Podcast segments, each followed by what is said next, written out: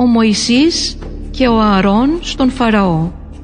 Μετά από αυτά, ο Μωυσής και ο Ααρών πήγαν στον Φαραώ και του είπαν «Ο Κύριος, ο Θεός του Ισραήλ λέει «Άσε τον λαό μου να φύγουν από την Αίγυπτο». Ο Φαραώ απάντησε «Ποιος είναι ο Κύριος που πρέπει να τον υπακούσω και να αφήσω τους Ισραηλίτες να φύγουν» «Δεν γνωρίζω τον Κύριο και δεν θα αφήσω τους Ισραηλίτες να φύγουν» και έδιωξε τον Μωυσή και τον Ααρών από το παλάτι. Ο Φαραώ ήταν πολύ οργισμένος και έδωσε διαταγή να τιμωρήσουν τους Ισραηλίτες.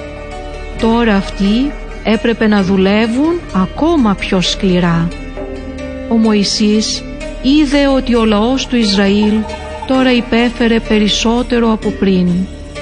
Προσευχήθηκε στον Θεό και είπε «Γιατί με έστειλες εδώ, αφού του ήρθα στον Φαραώ να του μιλήσω εξ ονόματός σου, αυτός τους φέρνεται σκληρά και εσύ δεν έκανες τίποτε για να ελευθερώσεις τον λαό σου».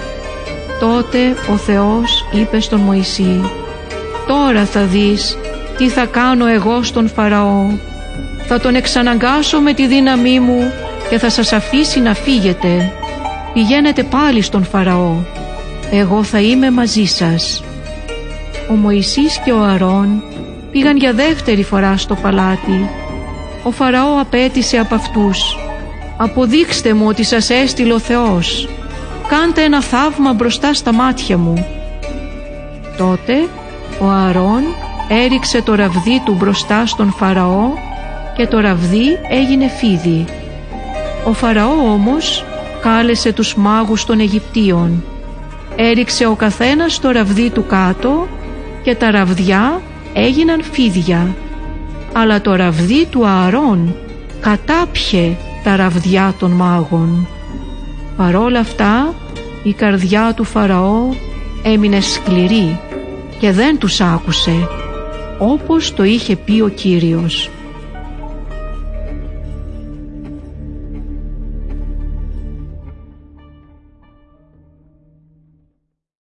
Ο Θεός στέλνει καταστροφές στην Αίγυπτο.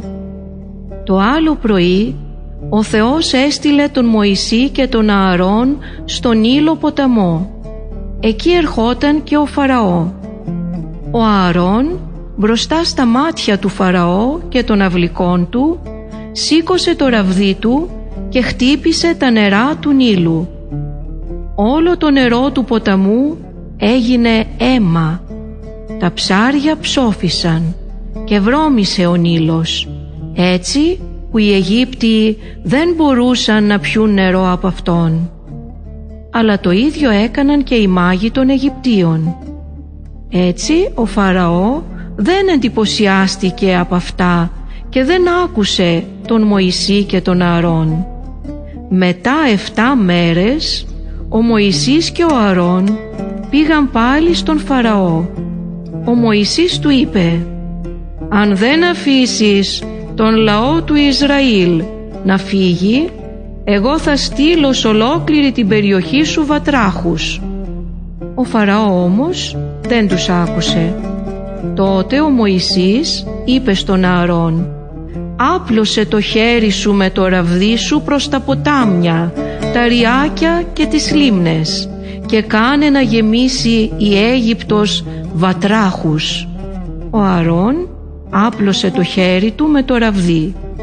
Βγήκαν τότε τόσο πολλοί βάτραχοι που σκέπασαν όλη τη χώρα, τα σπίτια, τα κρεβάτια, ακόμα και τους φούρνους. Τότε κάλεσε ο Φαραώ τον Μωυσή και τον Ααρών και τους είπε «Παρακαλέστε το Θεό σας να πάρει τους βατράχους από την Αίγυπτο και τότε θα αφήσω τους Ισραηλίτες να φύγουν». Ο Μωυσής προσευχήθηκε στον Θεό. Οι βάτραχοι ψόφισαν και εξαφανίστηκαν από τα σπίτια και τις αυλές. Όταν όμως ο Φαραώ είδε ότι γλίτωσε από τους βατράχους ξέχασε την υπόσχεσή του δεν ήθελε να αφήσει τον λαό του Ισραήλ να φύγει ο Μωυσής και ο Αρών πήγαν πάλι στον Φαραώ και τον προειδοποίησαν «Αν δεν μας ακούσεις, ο Θεός θα στείλει νέες καταστροφές». Ο Φαραώ όμως συνέχιζε τα ίδια. Κάθε φορά που ο Θεός έστελνε μία καταστροφή στην Αίγυπτο, υποσχόταν ότι θα αφήσει τους Ισραηλίτες να φύγουν.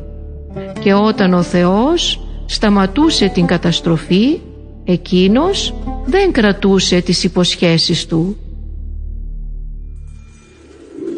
Ο Θεός στέλνει τη χειρότερη καταστροφή.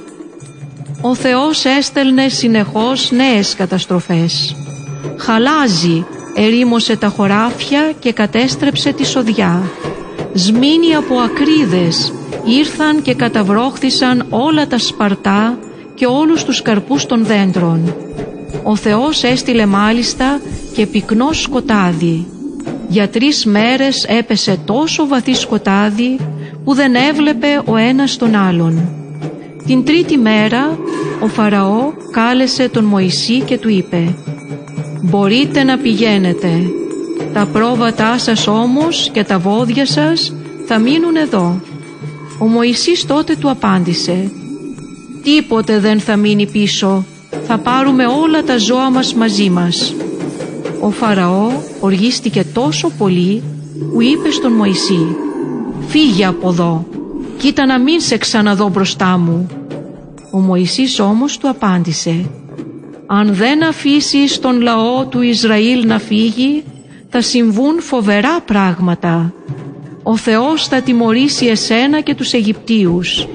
Σε κάθε οικογένεια στην Αίγυπτο θα πεθάνει ο πρωτότοκος γιος. Ακόμα και ο δικός σου γιος θα πεθάνει». Αλλά ο Φαραώ δεν άλλαξε. Ο Μωυσής βγήκε οργισμένος από το παλάτι του Φαραώ. Πήγε στους ανθρώπους του λαού του και είπε «Ο Θεός θα σας προστατεύσει αν κάνετε ό,τι σας πω. Πηγαίνετε στο σπίτι σας και σφάξτε ένα αρνί. Μετά θα πάρετε λίγο από το αίμα του και θα αλείψετε την πόρτα. Το σημάδι αυτό στα σπίτια σας θα σας προστατέψει και δεν θα σας συμβεί κανένα κακό. Θα ψήσετε το κρέας στη φωτιά.